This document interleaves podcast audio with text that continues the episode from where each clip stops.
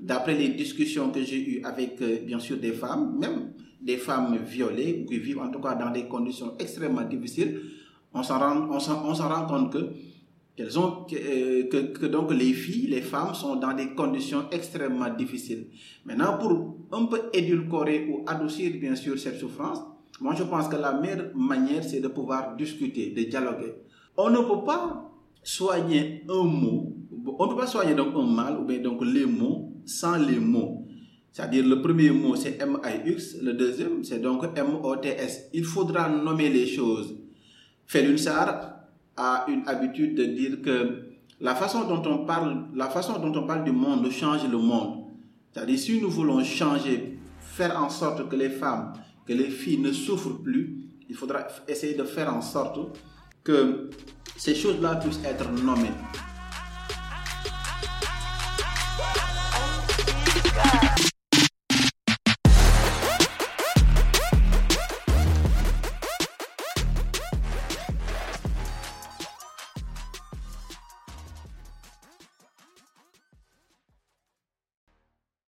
Salam Ziyar, bonsoir à tous et à toutes, j'espère que vous allez bien. Ici your boy Abib Sal, sur une mode Sal.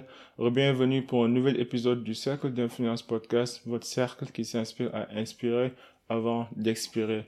C'est avec un grand honneur que nous recevons aujourd'hui sur le cercle mon cher Ablaï Touré, qui est écrivain et auteur du livre La tragédie de Bintou. Ablaï, bienvenue au cercle. Merci, bonjour Abib, merci pour l'invitation c'est avec une joie et aussi un encouragement, parce que cela n'est pas facile donc, de produire euh, des émissions comme celle-ci.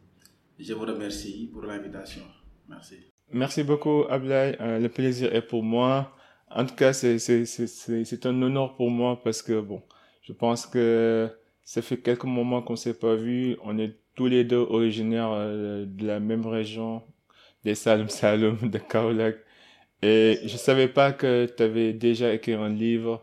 Donc quand un ami à moi m'en a parlé, j'étais tellement ravi et content pour toi. Et je te souhaite le meilleur au monde. Le meilleur reste à venir.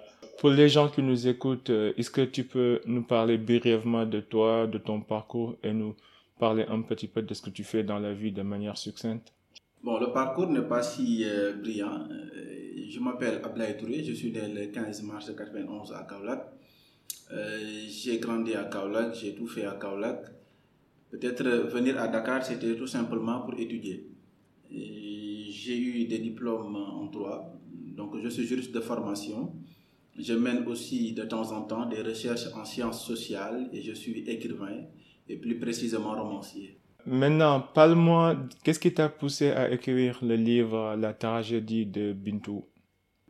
Bon, il faut dire qu'à un certain moment de la vie pas d'un écrivain, mais d'un lecteur, il vous arrive parfois de lire un certain nombre de livres et là, vous ressentez le besoin, bien sûr, d'écrire. C'est-à-dire, quand, on a, quand on a trop lu, on ressent parfois le besoin d'écrire un livre, non seulement pour partager avec euh, peut-être certaines personnes, mais aussi pour réécrire un certain nombre, en tout cas, de ouvrages. À un certain moment, peut-être j'avais ressenti cette, euh, cette passion, ce besoin d'écrire, bien sûr, un ouvrage peut-être comme tout le monde. Il faut aussi insister parfois sur l'orgueil, surtout sur l'orgueil euh, des écrivains ou de certains. Bon, il faut dire que dans un premier temps, c'était une manière orgueilleuse pour moi peut-être donc de, le faire, ou bien sûr d'essayer tout simplement d'explorer, euh, d'explorer bien entendu ce chemin.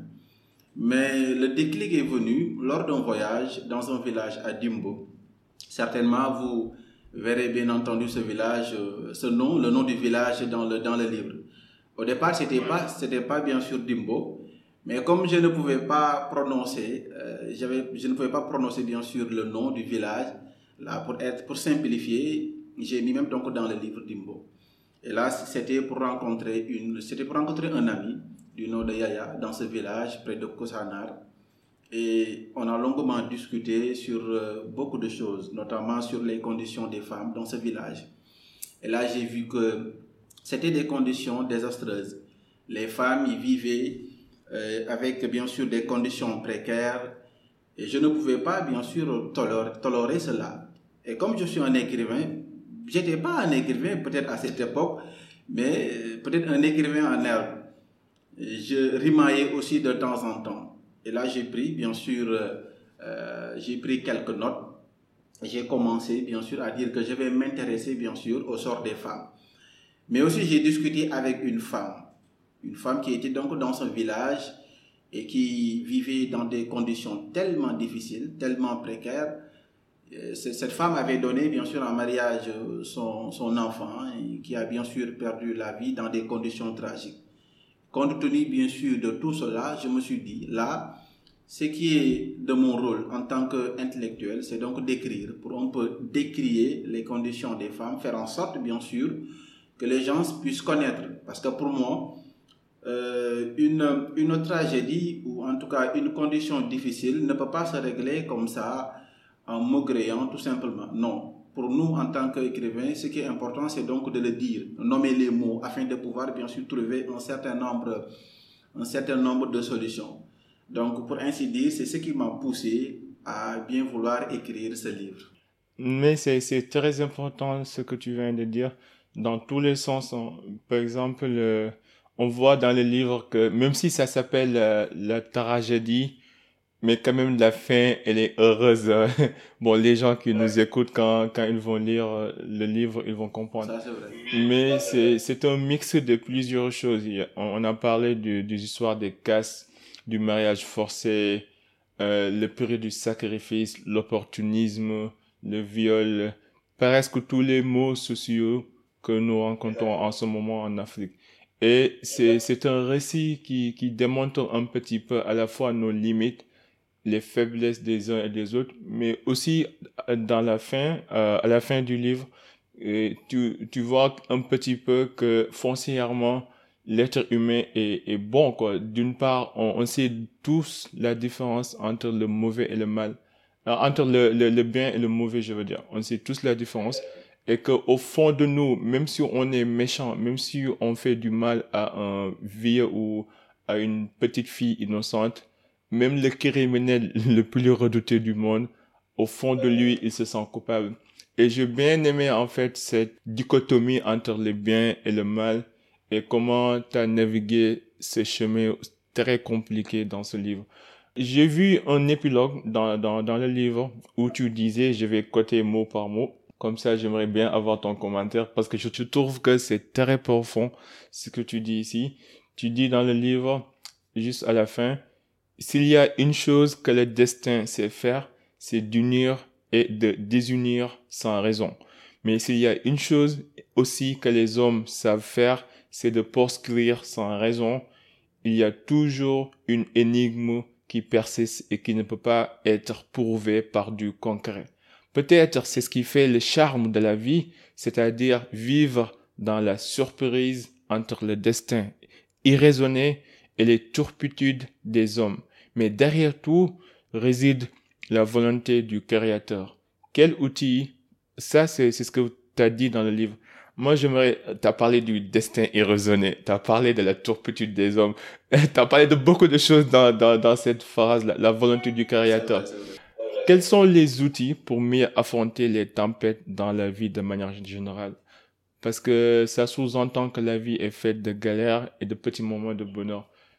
Hum, euh, dans le cas de Bintou, qui est un personnage dans le livre, et les autres personnes aussi qui, qui figurent, quels sont les outils, d'après toi, que tu essaies de véhiculer dans ce livre pour aider les gens à mieux affronter, pas juste les cas de viol, les cas de, les cas de mariage forcé, mais de manière générale, les tempêtes de la vie, quoi. Et, les turpitudes des hommes. Bon, c'est, un peu philosophique, je vais dire, euh, ce passage. Bon, beaucoup, beaucoup même de personnes m'ont interpellé là-dessus.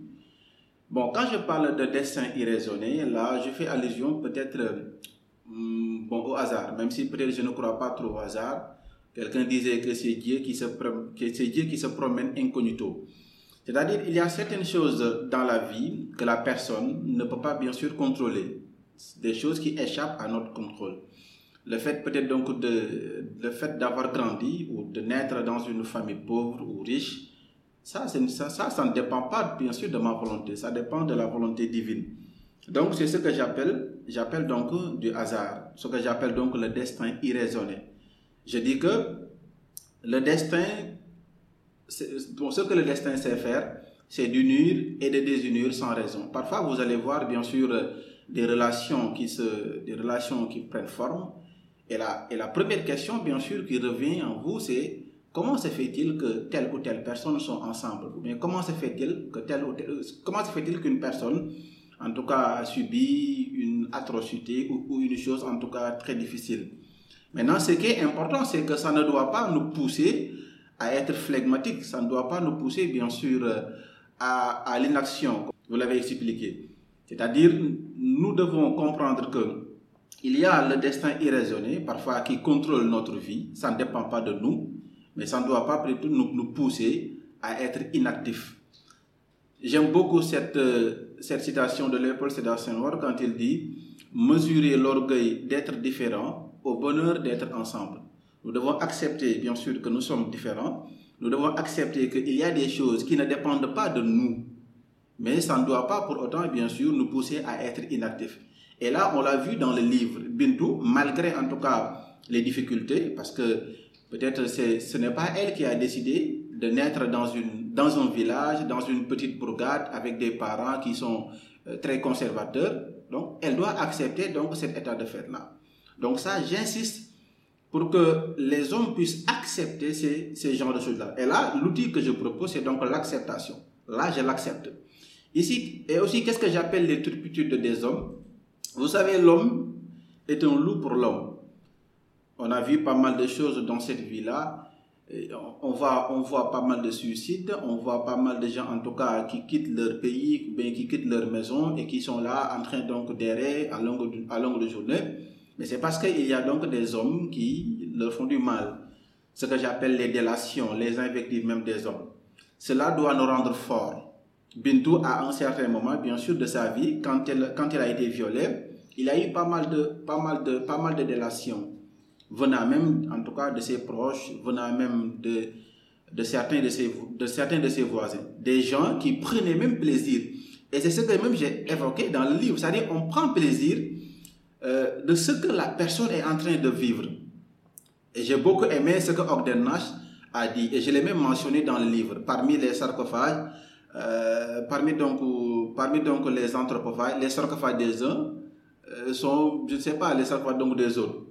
C'est un peu compliqué pour dire que ce sont donc les hommes qui constituent l'obstacle même premier de la personne. Maintenant, ce qu'il faut faire, il faudrait être résilient et comprendre que dans ce monde-là, dans ce monde, il n'y a pas de cadeau. Ce qu'il faut faire pour moi, c'est donc d'accepter certaines choses, mais c'est donc d'être résilient. Bintou a réussi à devenir avocate par le biais, bien entendu, de sa résilience. Parce que si s'il suffisait tout simplement donc d'écouter peut-être les commérages, d'écouter bien sûr les délations, les invectives des gens, elle n'allait jamais réussir. Donc ce que je propose ici, c'est d'être résilient, de comprendre que personne ne peut vous pousser à vous sentir inférieur sans votre consentement, comme disait l'autre. C'est-à-dire vous êtes votre propre adversaire. Les gens, peuvent passer, les, gens peuvent passer à longueur de journée à parler de vous, parfois à dire de n'importe quoi sur euh, votre situation. Mais si vous acceptez bien sûr de rendre les armes, si vous acceptez bien sûr euh, qu'ils ont, qu'ils ont gagné, qu'ils ont, qu'ils ont le dessus sur vous, là, vous perdez le combat. Et la vie, c'est un combat perpétuel. Tu as parfaitement raison, et surtout quand tu parlais de, de l'acceptance. Parce que moi-même, euh, j'ai une petite, euh, une petite note où parfois je, je, je, mets dedans des petites formules qui, qui me simplifient la vie, quoi. Et dans, dans ce petit euh, de notes, j'avais mis acceptance plus inaction égale médiocrité. Exactement. Et, et, et, et, ça reflète un petit peu de ce que tu viens de dire parce que on ne choisit pas en fait euh, nos familles, on ne choisit pas nos, nos, notre pays d'origine, on ne choisit pas nos affiliations sociales. Et ça, c'est la réalité de la vie, on doit l'accepter. Mais par contre, ce qui est mauvais, c'est d'être inactif, de, ne pas essayer de changer euh, sa situation initiale. Et ce que j'ai admiré dans le livre aussi, t'en en parlé un petit peu, c'est que c'est vrai, euh, la turpitude des hommes cause beaucoup de dégâts à la fois physiques, émotionnels, euh, de manière générale dans, dans, dans ce bas monde. Et que même si on prend l'histoire et ses inconvénients, les hommes ont causé presque tous les torts du monde. Et ça continue. Mais ça ne veut pas dire que tous les hommes sont mauvais. On a vu dans le livre que Bintou a réussi, a, réussi à trouver son bonhomme, Maïsel, qui était bien à son égard, qu'il a beaucoup entretenu. Et même après son cas de viol, il y avait une famille qu'il a adoptée, qui a pris soin, qui soin d'elle pour dire que euh, le mal, c'est vrai que il est partout, mais le bien, en fin de compte, finit toujours par l'emporter sur le mal. Ça, c'est vrai. Mais l'autre chose que je voulais te parler aussi, c'est la souffrance. Parce que dans le livre, il y a beaucoup de souffrance. Et parfois, je vois que cette souffrance, elle est inutile, tu vois. Moi, ça me dérange pas de souffrir tant que c'est pour la bonne cause. Mais parfois, tu vois, par exemple, des parents qui empêchent le mariage de leur fille euh, et tu vois ces filles souffrir parce que tout simplement un homme est conservateur, il veut pas en fait changer de parole, il tient à son ego et que ça cause beaucoup de souffrances inutiles qui pouvaient être empêchées par un seul oui. Donc comment on peut faire pour limiter cette souffrance inutile dans ce monde, mais en même temps aussi développer de la résilience pour souffrir de manière utile quand il le faut pour la bonne cause? Bon, c'est dire qu'il faudra peut-être parler, parler entre nous, mais bon, la souffrance, la souffrance, je dirais, elle est inhérente à l'homme. Dieu même l'a dit dans le Coran, donc c'est dire que on ne peut pas vivre une vie sans souffrir. Bon, c'est le lieu bien sûr de, le rappeler parce que vous l'avez vous l'avez rappelé quand tu dis que il y a des souffrances inutiles. Oui, si vous prenez le cas du mariage forcé, euh, qui est en tout cas euh, très très très parlé dans le, dans le livre, vous allez vous en rendre compte que ce sont, des, ce sont donc des faits, des situations inutiles. Parfois, on, on essaie tout simplement, bien sûr, de faire valoir sa position sociale ou essayer bien sûr de plaire à une, à une famille. Le cas même du euh, le cas des castes, si vous prenez même l'histoire l'histoire même des castes, vous allez vous en rendre compte que ce n'était pas une façon de stratifier la société, mais c'était une façon tout simplement de créer des métiers afin de permettre à tout un chacun d'avoir une participation dans la société. Et en même temps de créer, en même temps de créer une cohésion sociale, parce que même c'était là-bas où est venu les plaisanteries, les cousinages à plaisanterie. Voilà, le cousinage à plaisanterie. Bon, on peut prendre peut-être, euh, on peut faire l'historique, euh, bien sûr, de ces castes-là. Parfois, il y a des gens qui disent que euh, elles prennent naissance au royaume du Tekrour. D'autres vous diront qu'elles prennent naissance après la victoire de Sundiata Kaïta sur Kanté. Mais toujours est-il que c'était une façon tout simplement d'organiser la société. Mais les, hommes, à un certain moment, ils ont un peu altéré l'originalité ou bien même l'idée même derrière, derrière en tout cas les cas, même le mariage forcé. Peut-être que ce n'était pas une façon de forcer, de forcer donc la fille, mais c'était une façon de préserver, j'allais dire, la quiétude même de la fille. Mais à un certain moment, on a vu que ça a dégénéré.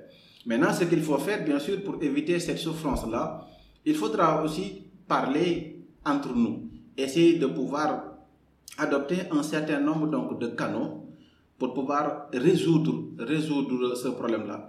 Là, je dis que peut-être ici à Dakar ou dans, la, dans certaines régions, on ne trouve pas ce genre de phénomène-là. Mais si vous allez dans les villages, vous allez voir que c'est comme ce sont des gens qui vivent dans le Moyen Âge. C'est comme des gens qui vivent dans le Moyen Âge. Dans le livre, vous avez vu que on a, on a donné donc le, on a, on a donné Bintou en mariage tout simplement parce que à un certain moment, son père pensait que si elle continue comme ça, elle va se dévoyer. C'est pourquoi j'ai donné même, j'ai donné même ce titre de la phobie du dévoiement. C'est-à-dire, Amadou, à un certain moment de sa vie, elle se dit que, euh, il se dit du moins, c'est-à-dire, si il continue comme ça, sa fille, bien sûr, va se, va se. Et pour lui, la meilleure manière, la meilleure méthode, bien sûr, de conserver cette dignité, parce que c'est une question de dignité. Dans, dans certaines familles, le fait, bien sûr, de voir une fille tomber enceinte, là, c'est la honte. C'est la honte dans le village, c'est la honte, bien sûr, dans toute la famille. Et là, pour préserver cette dignité, le mieux qu'ils trouvent à faire, c'est de forcer leur fille à épouser, bien sûr, parfois même des gens qui ont, qui ont même donc l'âge de leur père. Donc, il faudrait essayer de faire en sorte de leur faire comprendre que euh, pour pouvoir permettre à la fille, pour pouvoir permettre bien sûr à leurs enfants de grandir dans des conditions normales, de grandir bien sûr tout en sachant que ce sont des personnes normales parce que c'est ça aussi le problème ici au Sénégal. C'est-à-dire, euh, on a tellement objectifié la fille, tellement objectifié la femme à telle enseigne que elle, elle, devient, elle devient un objet. Elle devient un objet. C'est-à-dire, euh, on, on ne prend pas soin, bien sûr, euh, de la fille. Et les femmes au Sénégal souffrent. J'en ai parlé un jour avec un ami, c'est un Français qui me dit que les Sénégalaises ne sont pas du tout heureuses. Bon, même si ça, ça mérite un débat parce que... Oui, ça mérite un débat, mais il y a une part de vérité dedans par contre. C'est tellement subjectif d'être dans le bonheur ou dans le malheur, mais d'après peut-être ce que j'essaye de voir, ce que j'essaye bien sûr de noter, d'après les discussions que j'ai eues avec euh, bien sûr des femmes, même des femmes violées, qui vivent en tout cas dans des conditions extrêmement difficiles, on s'en rend, on s'en rend compte que ont, euh, que, que, donc les filles, les femmes sont dans des conditions extrêmement difficiles. Maintenant, pour un peu édulcorer ou adoucir bien sûr cette souffrance, moi je pense que la meilleure manière c'est de pouvoir discuter, de dialoguer. On ne peut pas soigner un mot, on ne peut pas soigner donc un mal bien donc les mots sans les mots. C'est-à-dire le premier mot c'est M-I-X, le deuxième c'est donc M-O-T-S. Il faudra nommer les choses.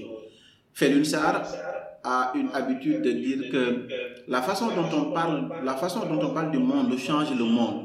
C'est-à-dire si nous voulons changer, faire en sorte que les femmes, que les filles ne souffrent plus, il faudra essayer de faire en sorte que ces choses-là puissent être nommées pour pouvoir un peu adoucir ou édulcorer le souffrance. Bon, parce édulcorer même, c'est édulcorer, adoucir même, c'est, c'est même en tout cas trop dire, mais éradiquer complètement, éradiquer complètement leur souffrance pour qu'elles puissent savoir que ce sont des personnes à part entière.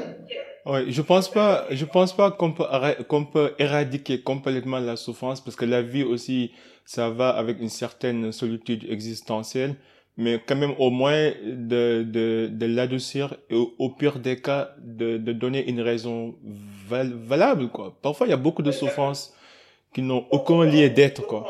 Pour moi, pour moi, la souffrance, la souffrance, en aucun cas n'est valable. C'est-à-dire, pour moi, l'homme doit vivre aisément.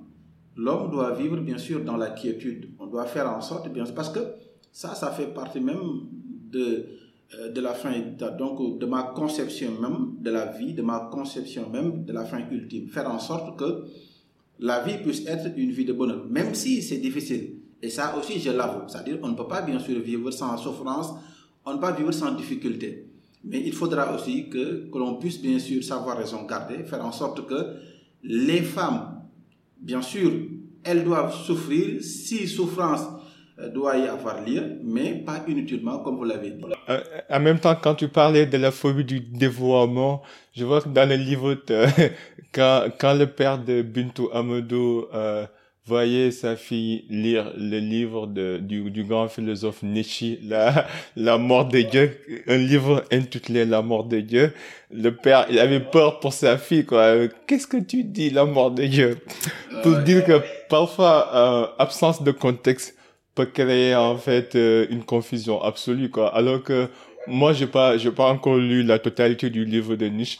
Mais quand il parlait de la mort de Dieu, c'était plutôt dans le contexte où on va arriver dans un monde où les principes, les valeurs euh, seront tellement bafoués que les gens n'auront aucune crainte, aucune peur par rapport à une force divine, que les humains deviendront eux-mêmes leur propre Dieu. Et ce qui est en train de passer actuellement avec les histoires des homosexuels, des LGBTQ, les progressistes, les libéralistes, chacun veut mettre son droit d'expression sa liberté personnelle au détriment de toutes les valeurs conservateurs, de tous les principes divins, ainsi de suite. C'était dans ce contexte-là que Nietzsche a écrit ce livre. Mais pour dire que, en fait, nous, les Africains, précisément les Sénégalais, on a un attachement très personnel avec la perception des, des uns et des autres sur notre vie, qu'on peut pas se permettre que qu'un de nos descendants change de religion, ou bien devient enceinte hors mariage, ou bien euh, il y a beaucoup d'affronts et de honte sociale que parfois les parents sont, sont, prêts à aller loin, même à infliger une souffrance pour que cela n'arrive pas. Ça c'est vrai parce que ça c'est vrai parce que peut-être on peut dire que c'est ce qui a même poussé Amadou à commencer bien sûr à réfléchir sur l'avenir même de Bintou. Parce que quand, euh, quand un soir, comme tu l'as dit, il est, il est rentré, il a vu Bintou en train de lire ce livre-là, Zarathustra. Et quand elle, quand elle lui dit que bon, le livre parle de la mort, de la mort de Dieu, bon, Amadou ne pouvait pas bien sûr euh, euh, accepter cela parce que parce que c'était c'était comme en tout cas une façon de dire que là je vais essayer de faire de mon mieux parce que sinon celle-là elle va m'échapper. Parce qu'une femme qui voilà une femme une fille une fille qui commence bien sûr à euh, avoir certaines pensées, à dénigrer donc l'existence de Dieu, mais ils ne font pas, ils ne font pas donc la part des choses entre, entre le réel et peut-être en tout cas, euh, je ne sais pas, la fiction, parce que le fait bien sûr de lire un livre de Nietzsche, bien donc le fait de lire euh, certains livres ou d'être en tout cas dans certains domaines ne peut en aucun cas bien sûr vous enlever cette foi que vous avez. Même si peut-être on peut voir qu'il y, a, il y a beaucoup de dévoiements de nos jours, des, des, gens en tout cas qui ont des acquaintances qui leur ont poussé à peut-être épouser certaines doctrines, à épouser bien sûr certaines conceptions. Et cela, leur, en tout cas, ça, ça a engendré beaucoup de difficultés. Mais il faut dire que tout cela revient à cette conception conservatrice que nous avons même de la société. C'est-à-dire la fille et même c'est une formule en tout cas qui est, euh, qui est quand on dit que même l'étude d'une fille ne doit pas aller loin. C'est-à-dire pour, pour eux, la fille, la fille donc n'est bonne qu'à rester, rester à la maison, qu'à s'occuper bien sûr des enfants et tout. Une anecdote peut-être, Olympe de, Olympe de Gouges a été donc euh, tué, je pense, en 1793 ou 1794. Mais dans le réquisitoire du procureur, qu'est-ce qu'il dit? Il dit que voilà une femme qui a délaissé donc les affaires, les affaires, euh, les affaires de sa maison pour se consacrer à la politique. Donc ça, ça veut dire que c'est une, c'est une, c'est une, c'est une, c'est une situation qui n'a pas commencé, bien entendu, qui n'a pas commencé ses ramifications aujourd'hui. Parce que depuis, depuis donc, depuis les Lumières, depuis en tout cas certains écrivains qui sont considérés comme des partisans de la liberté, on avait, on avait donc ce genre de problème, ce genre de situation. La France a commencé à s'ouvrir, elle a commencé bien entendu à mettre un certain nombre de principes et de règles pour peut-être garantir les libertés des, les libertés des femmes. Euh, cela ne, date pas, cela ne date pas bien sûr de très longtemps. Les, les, femmes en France ont commencé à voter euh, dans les années 1940, dans, bon, à, à, une époque, à une époque donc très récente. Donc pour dire que la, la femme a toujours été, en tout cas, a toujours été considérée comme bien sûr une personne qui n'a pas bien sûr grand chose à faire et qui doit rester dans la maison uniquement. Peut-être c'est ce qui a un peu influé sur l'attitude de Amadou et là de dire que je vais essayer donc de prendre mon courage, prendre ma responsabilité afin que celle-là euh, pour qu'elle ne m'échappe pas. Tu as, dit quelque chose tout à l'heure, euh, c'était sur la foi, oui. Euh, je pense que c'est important aussi de noter que la foi, c'est une aventure, quoi. C'est pas un fait accompli. Par exemple, c'est vrai que moi, comme toi, comme nous tous, on est né musulman, euh, on a grandi dans une famille religieuse et spirituelle, mais cela n'empêche pas que chacun d'entre nous, à son niveau personnel, doit faire une exploration en fait individuelle de sa foi pour comprendre en fait pourquoi quand on prend une telle décision, quelles sont les ramifications et surtout d'avoir une idée généraliste des différentes croyances qui existent. Par exemple, je me rappelle bien, il y a, il y a cinq jours, je, je, je regardais un, euh, un débat sur euh, le, le christianisme. Je suis pas du tout chrétien, mais quand tu regardes les débats, tu te rends compte qu'on a plus de points en commun qu'on a des points de divergence, quoi. Et que la foi, en fait, de manière générale, euh, c'est juste un outil qui nous permet de d'aller au-delà de nos euh, limitations personnelles, de croire à une force divine et surtout de, de, de, de pouvoir gérer les différentes souffrances et les galères de la vie. Tu peux pas donner une raison ou tu peux pas raisonner une douleur. Peu importe ton niveau, ton niveau d'intelligence, peu importe ton, ton, ton quotient intellectuel, tu peux pas raisonner ta douleur. La douleur, c'est un état émotionnel, c'est une souffrance qu'on ressent. Et parfois, le seul, peut-être la meilleure manière de, de la transformer en point positif, c'est de croire à une force divine et de dire que un jour ou bien dans l'avenir, quelque chose de mieux va, va, va venir, que Dieu a un plan derrière et que je suis obligé de passer par ce chemin difficile pour aller, pour euh, retrouver une victoire ou bien une récompense ultérieure, quoi. Donc c'est ça la foi. C'est pas c'est pas juste je suis né, je suis musulman, c'est c'est fini. Je je lis plus. Je je me je me je me limite à ce que je ce que je sais et puis c'est fini. Donc la, la foi est une aventure, la connaissance est une quête perpétuelle et c'est important de lire et de comprendre. Et vous allez voir, plus vous lisez, plus ça consolide ce que vous saviez déjà. Et ça, c'est réconfortant, c'est réconfortant. Mais je vais passer à la, à la question suivante. C'est par rapport au pardon. Le, le pardon, le regret, la repentance, faire son deuil, l'échec, le divorce. Tout ça, c'est des termes qui ont des connotations négatives relatives à la douleur, à la souffrance. Mais au fond de nous, on sait que ces termes vont avec la vie de tous les jours. Tous les jours, on est obligé soit de pardonner quelqu'un ou de se venger soit d'avoir des regrets ou de faire comme si on n'a rien à foutre et que on vit au moment présent. On, on sera tous euh, d'une manière ou d'une autre de faire notre deuil par rapport à un Porsche ou par rapport à un ami, par rapport à nous-mêmes. Que ce soit, je pense qu'à chaque fois qu'on qu'on qu'on échoue, une partie de nous meurt et ça aussi c'est une forme de deuil quoi.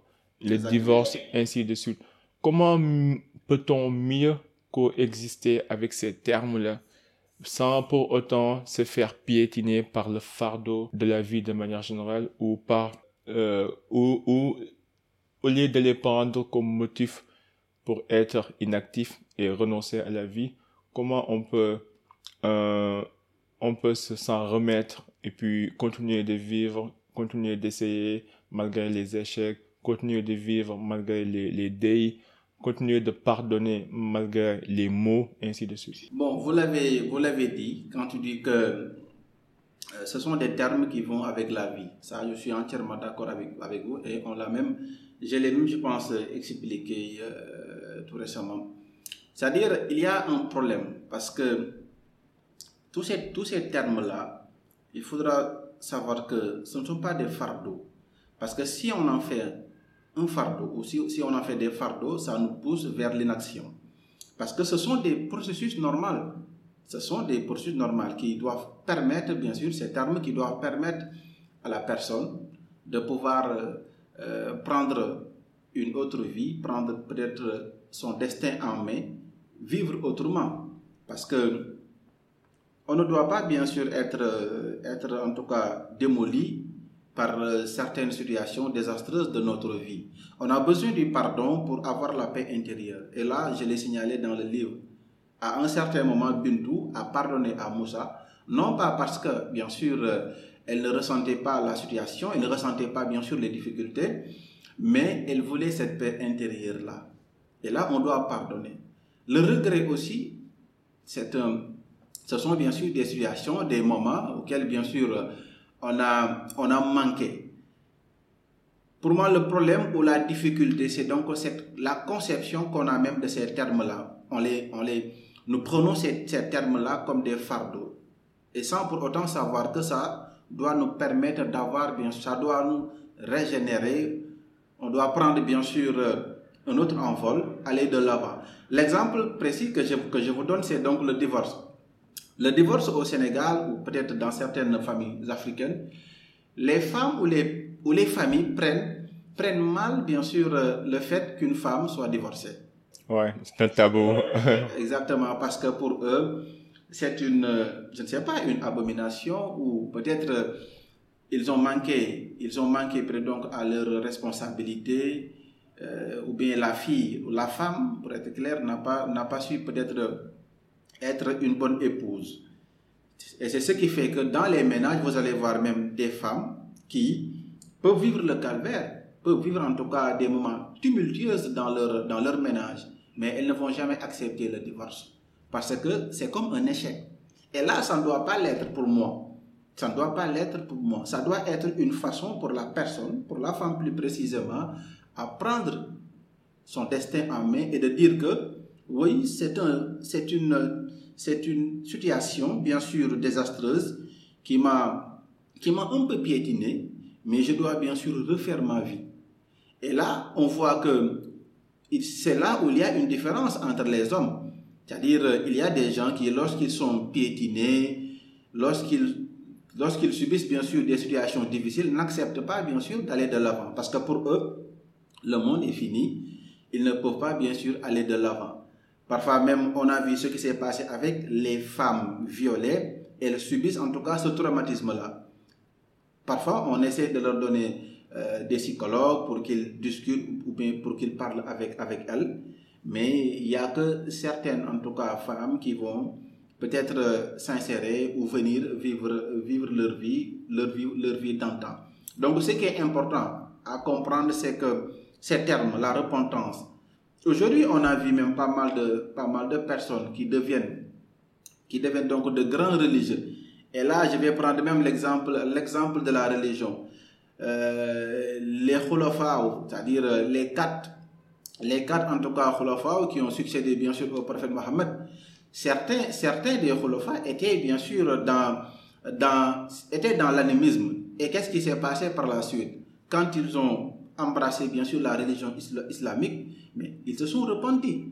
C'est-à-dire, ils ont oublié tout ce qu'ils ont eu à faire. Il y a eu même, je pense, Omar qui a tué, ou bien donc qui a, qui a donc enterré vivant sa fille. Donc, pour dire que ce sont des étapes de la vie. Mais ça ne doit pas pour autant, bien sûr, nous empêcher d'aller de l'avant. Ce qu'il faut comprendre, c'est qu'il faut être résilient. Le mot revient à chaque fois. Vous pouvez prendre, vous pouvez prendre un billet de 10 000 francs. Vous marchez dessus. Mais ça, ça, ça, ça ne lui enlève pas donc de sa valeur.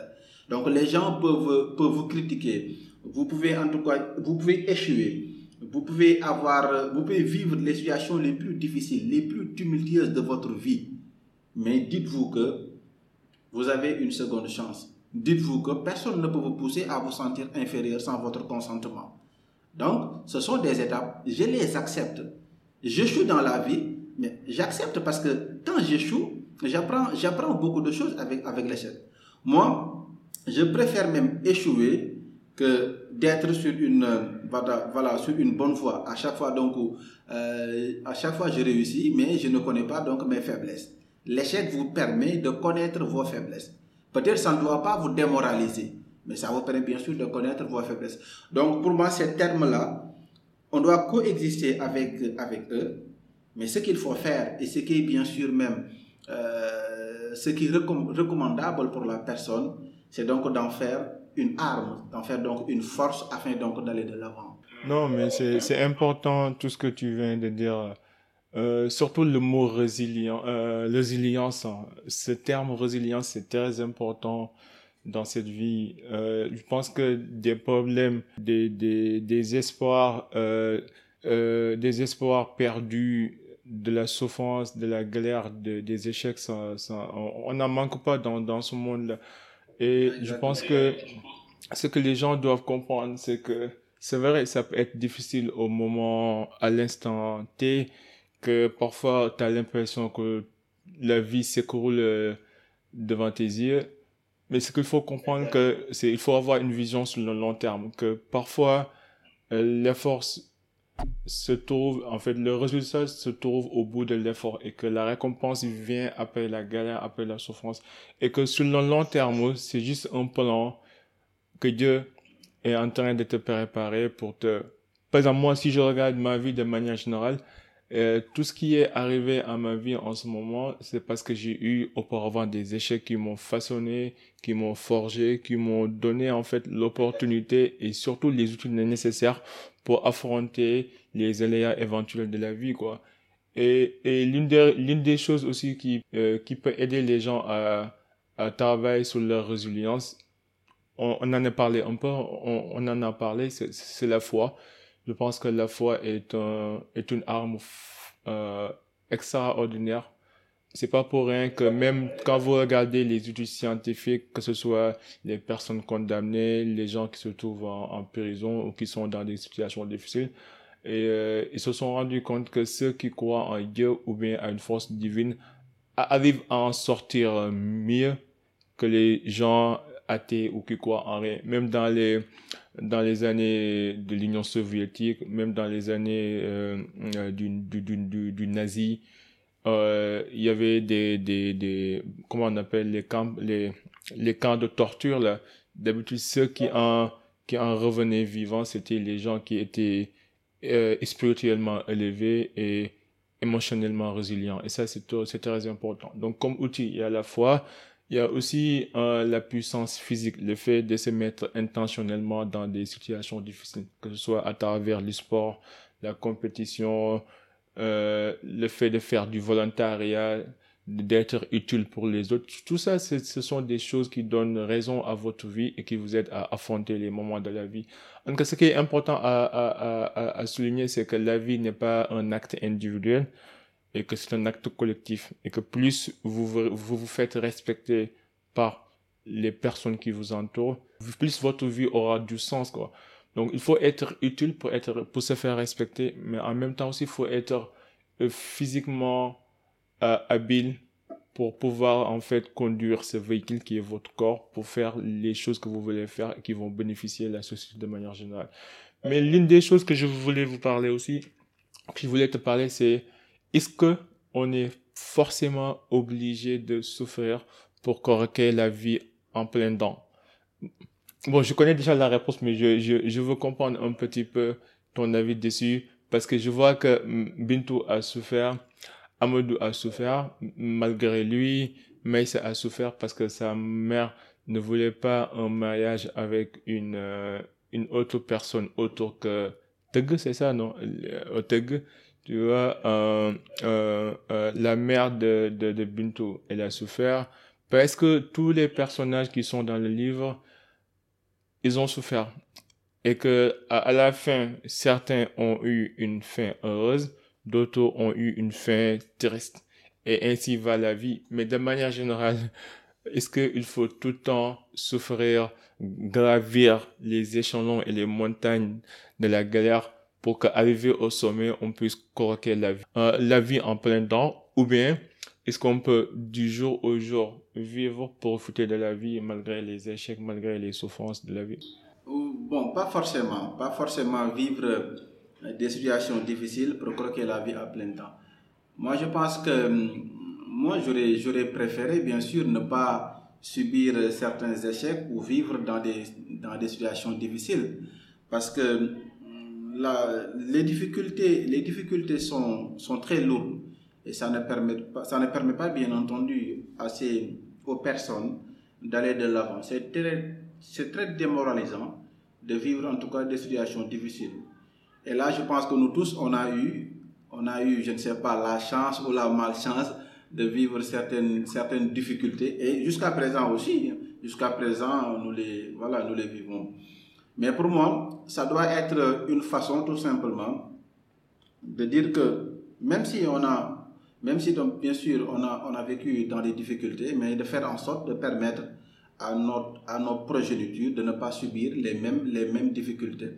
Peut-être il y a un avantage parce qu'il y, a y a de l'expérience et ça va permettre bien sûr à la personne qui, qui a donc eu la chance comme la malchance, comme je l'ai dit, de vivre en tout cas dans des, dans des difficultés, de savoir comment peut-être il pourra faire, elle pourra faire du moins la personne, comment elle pourra faire en tout cas de sa vie, comment elle pourra peut-être tenir son entreprise, comment elle pourra bien sûr euh, prendre soin même des autres, parce que si on n'a pas bien sûr subi certaines difficultés ou certains malheurs, on ne pourra pas avoir de la compassion. Aujourd'hui, la plupart de ces grands hommes-là qui sont dans le monde et qui et qui donc s'investissent dans le domaine bien sûr caritatif, ce sont des gens qui ont eu des, des débuts chancelants, des débuts très difficiles. Mais ce n'est pas forcément une condition sine qua non pour bien sûr euh, croquer la vie à, plein temps. La vie, euh, la vie elle est très difficile à expliquer et j'aime pas à chaque fois bien sûr créer ce lien, ce lien donc manichéen entre le bien et le mal, entre le bonheur et le malheur.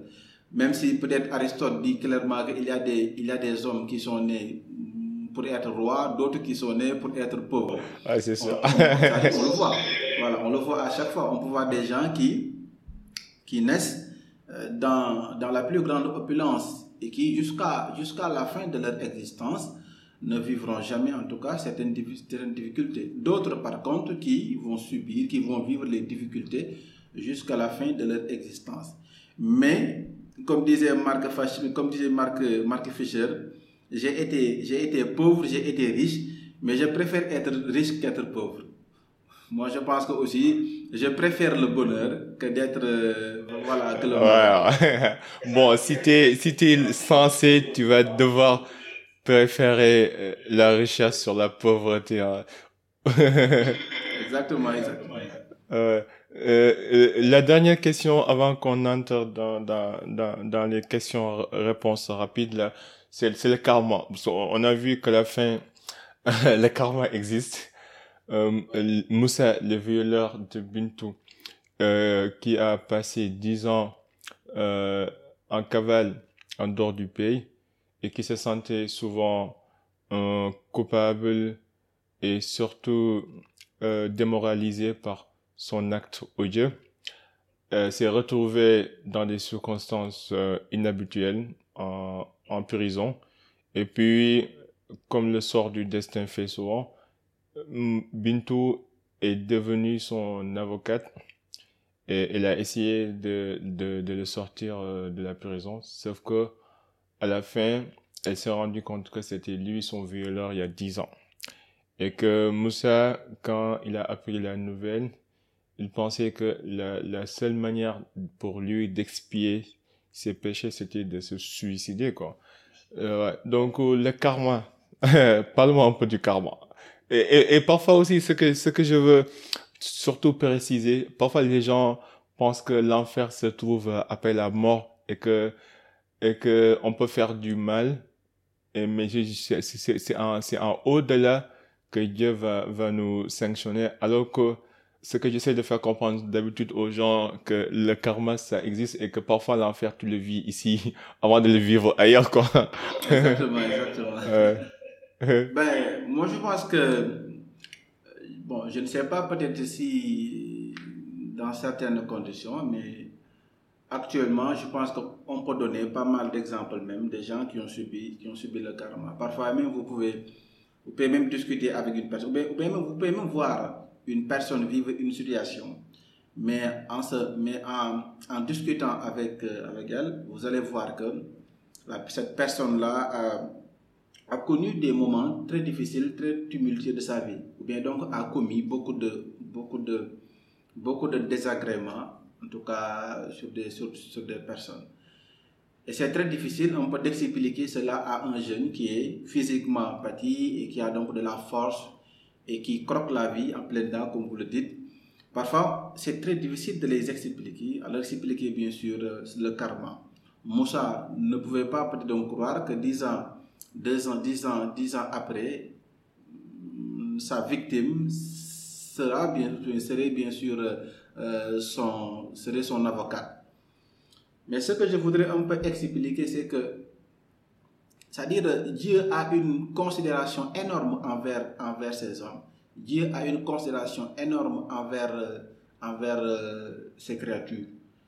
Quand il, il le dit, même dans le Coran, donc vous ne pouvez pas passer à longueur de journée, vous ne pouvez pas euh, passer en tout cas toute votre vie à faire du mal à des gens et croire que là, vous allez, vous allez dormir tranquille. Croire que bien sûr, vous allez vous allez obtenir une, rétribu une rétribution heureuse. Pas du tout. Pratiquement tous les gens qui l'ont fait, vous, vous pouvez même voir, en tout cas, même de vos, vos, vos, voisins qui vous sont en tout cas les plus proches. Et même ailleurs, vous allez voir les Pablo Escobar, vous allez voir bien sûr les Tito Rina, vous allez voir pas mal de gens qui ont semé donc la pagaille à travers le monde. Leur sort a été difficile, leur sort a été bien sûr calamiteux. Donc, ce que j'ai à expliquer aux gens, c'est que l'homme est très important pour, pour son créateur. Et Dieu l'a fait même son, son représentant sur terre. Donc, pour pouvoir vivre une vie apaisée, pour pouvoir donc vivre une vie sereine, la meilleure, la meilleure donc des façons à faire, c'est de respecter cet homme-là. La meilleure façon donc à faire, c'est de pouvoir donner cette considération-là que Dieu même en tant que euh, créateur lui a donnée.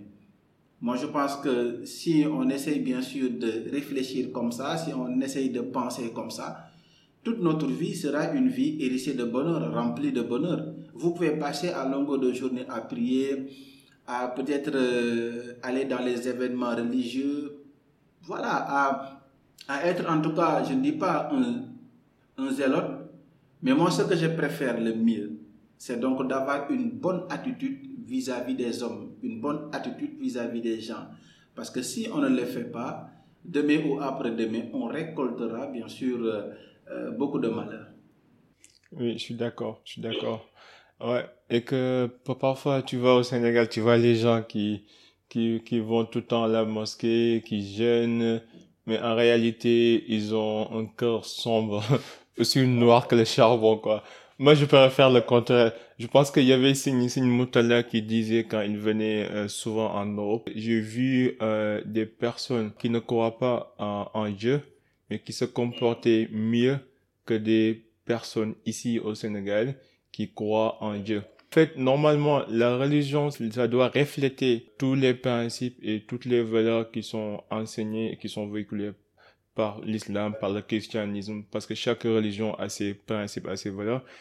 Ouais, oui. Mais, mais si, si vous êtes un pratiquant, un croyant, et que malgré vous, malgré, en fait, euh, euh, tout cela, vos actes ne reflètent pas ces, ces principes, je, ne suis pas en train de dire que euh, je suis un saint. Moi non plus, je suis pas un, saint. Je suis un pécheur comme tout le monde.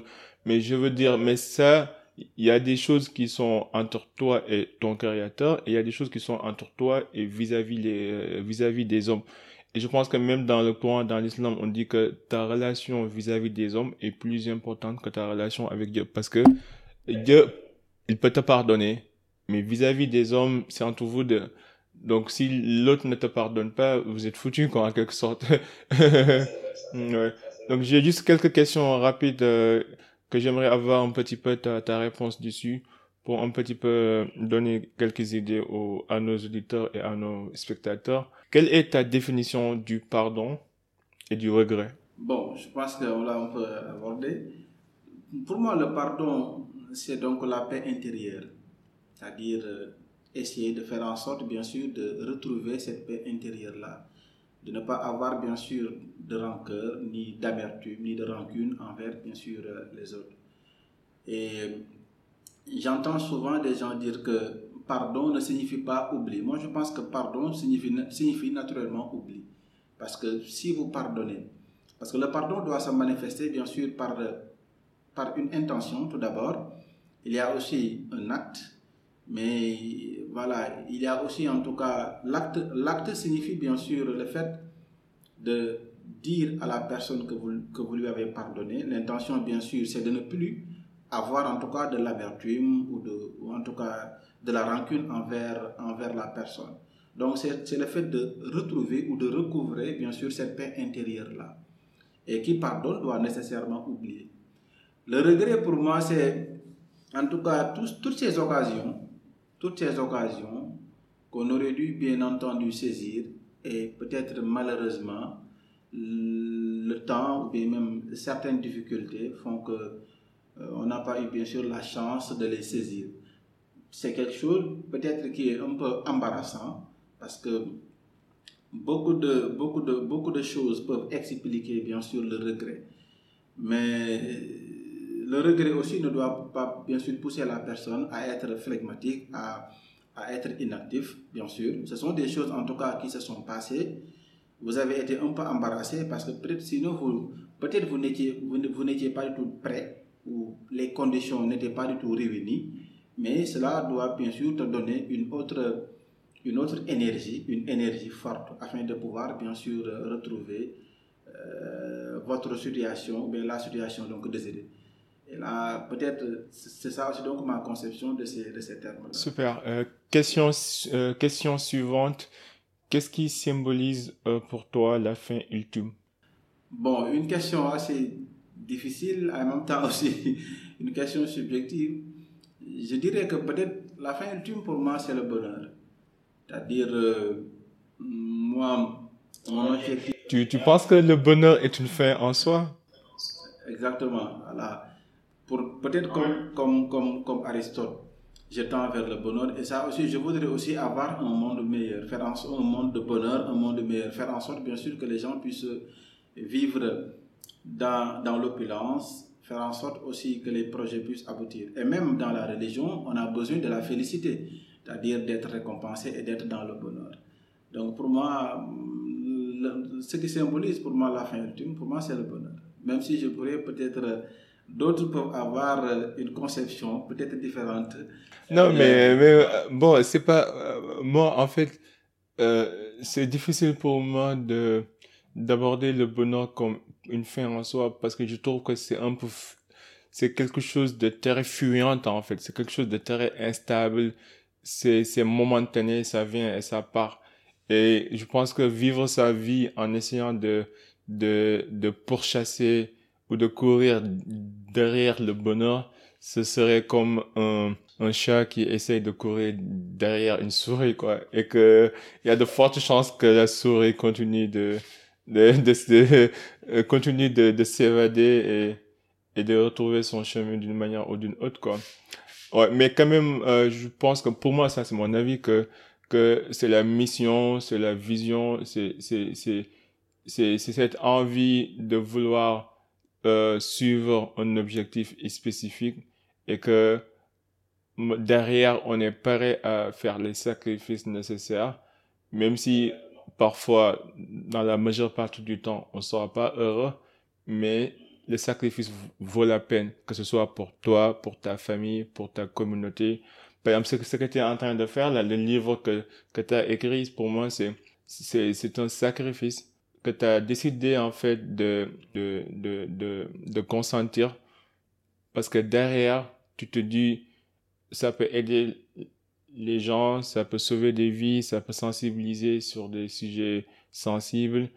Et que, mais je pense pas que le processus de rédaction était un processus heureux, je pense pas. Parce qu'écrire un livre, c'est pas facile. c'est pas facile et pas forcément aussi heureux. Mais peut-être, euh, c'est un moment, en tout cas, je peux dire que c'est l'un des moments qui me, en tout cas, qui me ravit le plus parce que ça m'a permis, bien sûr, d'être dans, d'être dans la fiction, dans peut-être donc ce que j'aime. Et je peux dire que même euh, quand j'écris là, je suis heureux. Même si peut-être donc je peux donner l'air en tout cas d'être malheureux parce que dans le livre vous avez vu pas mal de choses et tout. Mais ça me permet bien entendu de me, voilà, de me recouvrir un peu sur moi. Euh, c'est ironique, hein, c'est ironique. Un écrivain heureux qui écrit des, des, des histoires tristes. Euh, Tarajik, euh, je taquine. Et euh, euh, dernière question, c'est quelle est ta vision idéale du monde? Bon, un monde, un monde meilleur, un monde sans souffrance, un monde sans douleur, même si peut-être c'est très difficile. J'ai un peu pensé à une citation de Bertolt Brecht quand il dit que souciez-vous en quittant ce monde non d'avoir été bon, mais de laisser un monde bon. C'est-à-dire, mon rôle, ou je ne sais pas, mon ambition, mon intention, c'est donc de laisser ici un monde bon, permettant bien sûr à tout un chacun de vivre dans la plus grande quiétude, permettant bien sûr aux gens de ne plus souffrir. C'est très difficile, certes, permettant aussi aux femmes de recouvrir bien sûr leur indépendance, leur liberté. Et là, c'est bien sûr, euh, c'est mon intention et je voudrais que, bien sûr, un monde, que le monde soit bâti comme ça. Maintenant, peut-être nous faisons appel à tous les décideurs, nous faisons appel, bien sûr, aux grandes nations, même si elles sont en train, en tout cas, de poser quelques jalons afin de permettre le mieux devenir, bien sûr, des, gens. Et c'est très important pour, pour, que l'on puisse, bien sûr, exister dans un monde sans souffrance, dans un monde sans douleur et dans un monde, bien sûr, rempli de bonheur. Ouais. Euh, en tout cas, merci beaucoup. C'est, un honneur, franchement, euh, de voir tout le parcours que tu as pu parcourir euh, dans un temps si court. Ça, ça montre que tu es, euh, engagé et que franchement, je te félicite pour tout ce que tu fais. Je, je pense que c'est pas, c'est pas facile, mais quand même, euh, c'est une cause noble. Écrire un livre, sensibiliser, euh, voyager dans les zones les plus reculées de, de ce pays, dans le but d'aider, c'est, vraiment une cause noble.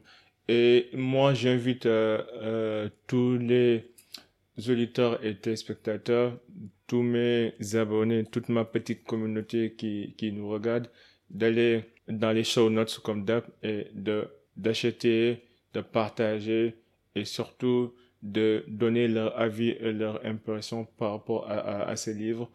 Euh, je pense que moi, je l'ai lu avec beaucoup d'intérêt parce que ça m'a beaucoup rappelé le, livre de euh, d'une si longue lettre de Maria Amoube, même si que les contextes ne sont pas différents.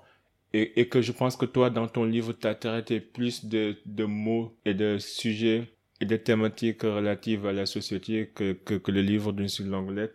En tout cas, c'est pour, pour, toutes les activistes, les associations des, des, des, euh, des femmes qui se, qui se battent euh, pour la cause d'éradication du viol, du mariage forcé euh, euh, et toutes les discriminations qui sont qui visent les, les femmes, je, je, je vous recommande absolument de, de lire ce livre.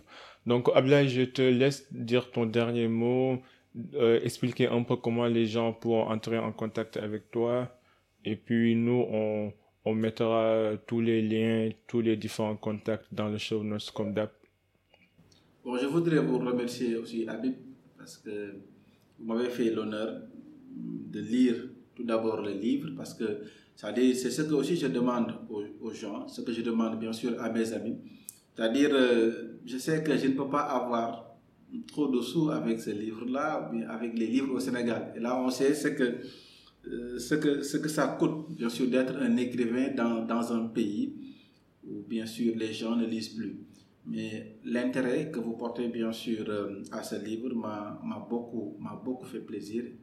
Et là, je vous remercie pour ça. Je vous encourage aussi pour, ce, pour cette émission parce que ça permet de faire découvrir des, bon, des personnes qui même s'ils n'ont pas eu des parcours flamboyants, mais ça inspire, comme vous le dites, ça inspire à inspirer. Donc je vous encourage, vous et toute votre équipe, à aller bien sûr dans ce sens, parce que euh, je pense que ce, sont des jeunes engagés qui peuvent développer ce pays, mais même qui peuvent développer notre continent, notre cher continent africain. Nous ne pouvons pas bien sûr passer à longueur de journée à chanter, à danser, mais il faut, il faut des projets, il faut bien sûr euh, des réflexions, il faut des idées afin de permettre bien sûr à notre continent d'aller de l'avant. Maintenant, pour le livre, euh, c'est édité par, euh, par Plume d'Ébène, qui est ici à 6 Extension. Nous aussi, on a donc des exemplaires à vendre. Ceux qui veulent nous suivre, ils peuvent nous suivre sur Twitter, sur TikTok, sur Facebook et tout. Ils peuvent aussi entrer en contact avec nous par le biais de notre numéro d'orange, le 77 272 74 03 ou le 75 013 57 35. Et là, je vais aussi prendre l'occasion, si vous me le permettez, d'inviter bien sûr euh, tous les amoureux, tous les amoureux des livres à venir assister à la grande cérémonie qu'on qu organisera le 19 août 2023 à l'Institut de France Dakar. Ça sera animé par un grand journaliste sénégalais du nom de Ali Moussar et ça va permettre bien sûr de pouvoir interagir, discuter avec les gens, essayer bien sûr de prendre des contacts et aussi de faire des dédicaces pour les amis, les parents et les invités. Merci beaucoup. Euh, super. Tu me partages après les affiches. Moi aussi, je partagerai sur mes pages Instagram et sur les réseaux. Je vais essayer de faire passer les messages aussi.